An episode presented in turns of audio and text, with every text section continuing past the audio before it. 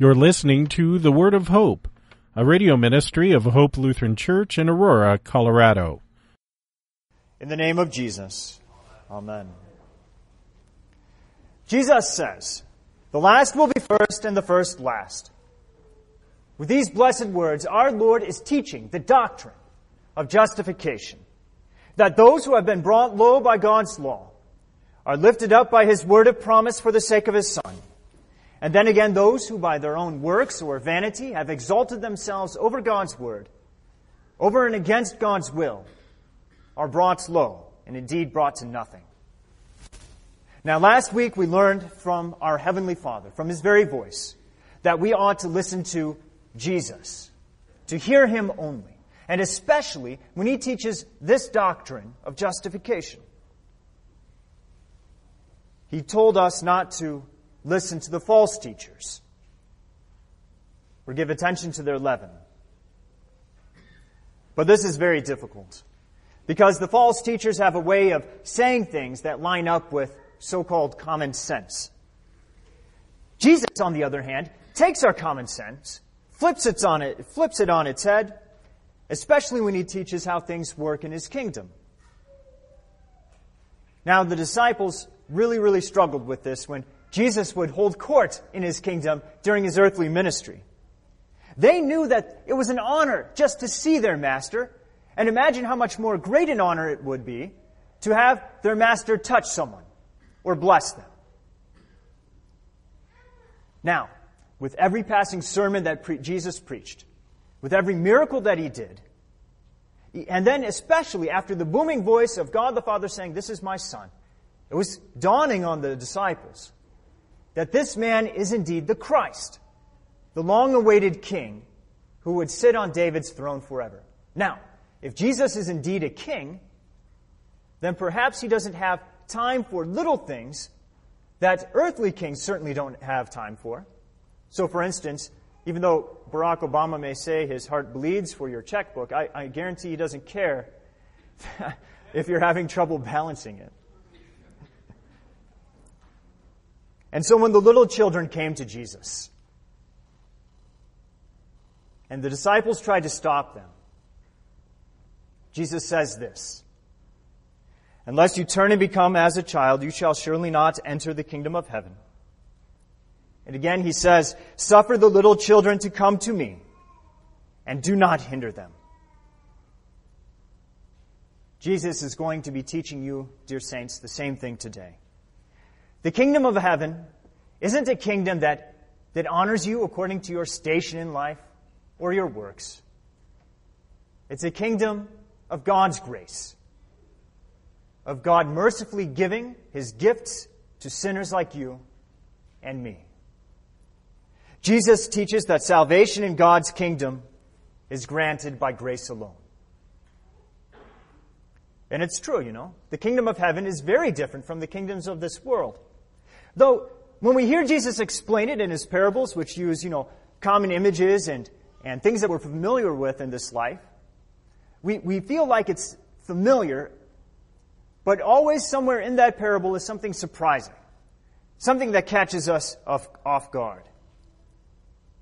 So, for instance, when the master of the vineyard doesn't pay the first laborers more than the last laborers, it surprises us we feel like there's something a little bit off here.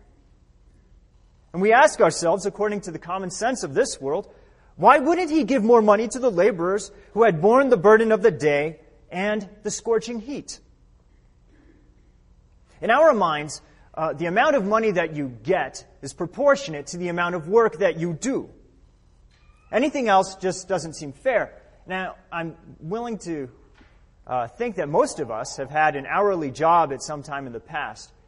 And when, during the course of that job, you wouldn't ever imagine for putting in 20 uh, minutes worth of work or an hour worth of work that you would somehow get from that six hours worth of wages. So why doesn't this master honor this, his laborers' hard work who have been out there all day? Well, pay attention to what's happening in the parable. The master is not being unjust. In fact, he's sticking to his word. he's sticking to his promise that he had made to the laborers, telling them that I will give you a denarius. He said after, and the text says, after agreeing with the laborers for a denarius a day, he sent them into his vineyard. He agreed with them for this amount. He didn't lie. He doesn't do anything unexpected. The curious thing, of course, is that the master continued to go out hour after hour to find more laborers to work in the vineyard. So going out the third hour, he saw others standing idle in the marketplace. He doesn't ask for the resume, by the way. And he doesn't have them fill out an application. Instead, he tells the lazy bums, you go into the vineyard too, and whatever is right I will give to you. And so according to the master's call, they went, having both now the promise of a reward and work. And at the sixth and the ninth hours, the same call was given to others. And then finally, at the end of the workday, the master finds more idle fellows and tells them, You go into the vineyard too. I don't know the best way to think about this, but what comes to my mind is like imagining a reckless manager who's been given a budget for payroll and totally ignores it. Instead, what he wants to do is to get as many people a paycheck as he possibly can. and at the end of the day, the manager of this vineyard does what is right. He gives to each person a denarius. And of course, this is the heart of the controversy. Because the first laborers didn't have an idle moment, they did the heavy lifting. So why aren't they getting more? There are three things to notice. First, there is the call into the vineyard itself. Second, there is the labor that takes place in the vineyard. And third, there is the reward, the denarius that the master gives. Now, when we try to interpret this parable through the common sense lens of this world, what happens is we, we, we tie the denarius, even though the text doesn't do this, we tie the denarius to the, the work that's being done by the laborers. It's their due. They've earned it. It's something that they've made for themselves. But that's not it at all. The reward is tied to the master's call his invitation into the vineyard and not to the work. The reward is bound to the master's voice and not to the laborer's time on the clock. And the reason we know this is because those people who had hardly worked an hour received the same exact amount. And the, per, uh, the same exact amount as the people who arrived there first. Now, dear saints, this denarius is the great gift of salvation that you have through the call of the gospel. The promise that the reward has already been won through Jesus' works on your behalf. And it has nothing to do with your efforts. Instead, it depends on God's mercy alone. And for that reason, the Lord calls whomever He wishes, be they little babies, grown adults, or people near the end of their life. He doesn't care about your resume because your resume is the exact same as everybody else's resume. It says one word on it, sinner. He knows that you've been idle. He knows that you've wasted the day with fruitless vice and sin. Nevertheless, He chooses you. He calls you into His kingdom by saying that you are forgiven, not for your sake, but for the sake of Jesus' perfect obedience and His atoning suffering and death. Jesus' resume, written with his own blood poured out from the cross, says perfect for the sake of sinners. And that's the only resume that counts. He has earned the reward, and his denarius is given to you and the call that you have heard in your baptism. Now, what about the fact that those who were called were put to work? It's true. There's work to be done in God's kingdom. Now, the call of the gospel reconciles us to the Father, but the Lord wants you to be exercising your faith. The time of serving your own desires in idleness has come to an end because you've been placed into the vocations of loving and forgiving your neighbor as freely as you have been loved and forgive, forgiven by Jesus himself. And so, as moms and dads, you bring up your kids in the fear and admonition of the Lord. As sons and daughters, you, you honor your parents and obey other authorities that God has placed over you. You're eager to help and support your neighbor's bodily needs. You love your, and honor your spouse. And you improve and protect your neighbor's possessions and income. And you pray for both God's saints and for sinners. But not all works are the same. Some of you have toiled long and hard in service towards your neighbor and for the sake of this church. You've brought your children to this font to be baptized. You faithfully taught Sunday school or you've served on boards and committees that care for both this congregation and for this whole community. These are good and blessed things, and we give thanks to you today, or give thanks for you today in our prayers. But it's also at this point that Satan is going to try to tear your ears away from the gospel and then to lock your eyes onto your works so that they can be compared to the works of others. Now, two things can happen. Either you're going to look at the length of your service and the quality of your works, and then give in to the temptation to resent the Master's baptismal call given to someone who has hardly done a thing. Or you're going to despair. You're going to look at your works and see them tainted with sin. And you're going to doubt that they're even good. And then you're going to look at these works and say, if they're not good, then maybe I'm not called. Dear Saints, both of these perspectives are a trap. Because your center of attention has gone from Jesus' works, Jesus' word, to your own works.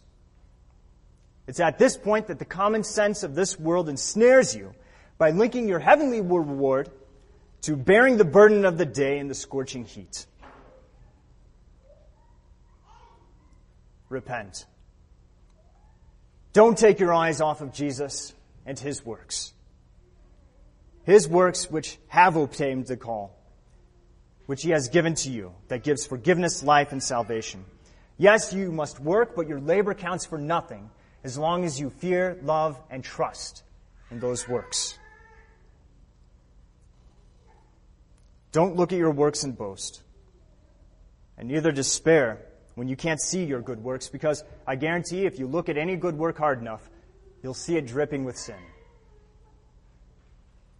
Now, this isn't to say that there aren't both spiritual and temporal benefits that come from works that are done in faith, nor is it to say that others can't rejoice when they see you doing good works in faith. But these works are neither the source of your salvation, nor are they the foundation of your confidence in your baptismal calling.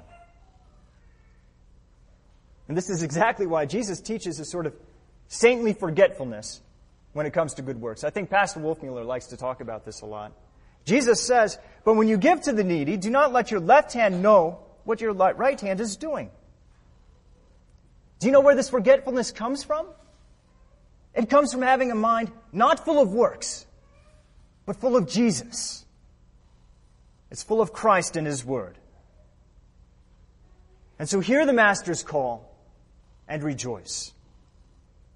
You are chosen in baptism. You are forgiven. His promise to you, His word cannot be broken. And this is how it is in God's kingdom. Though you were last because of your sins, you have become first because of Jesus' own righteousness that He has freely given to you. Thanks be to God. Amen. May the peace of God, which surpasses all understanding, guard your hearts and minds in Christ Jesus unto life everlasting. Amen.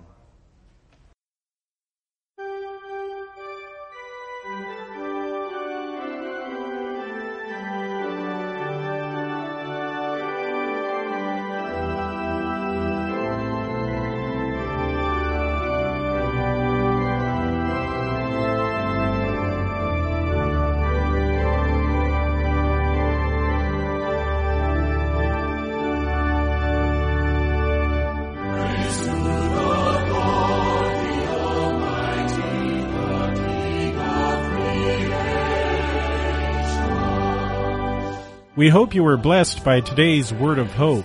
Hope Lutheran Church is located at 1345 Macon Street in Aurora, Colorado. Their weekly schedule is as follows. Sunday morning worship at 9:15, adult Bible class and youth Sunday school at 10:45 a.m. On Tuesday mornings there is a matin service at 8:30 a.m. with a Bible class to follow at 9:30 a.m. You can find out more about Hope Lutheran Church at www.hope-aurora.org. That's www.hope-aurora.org. Until next time, may the Lord bless you and keep you in His grace.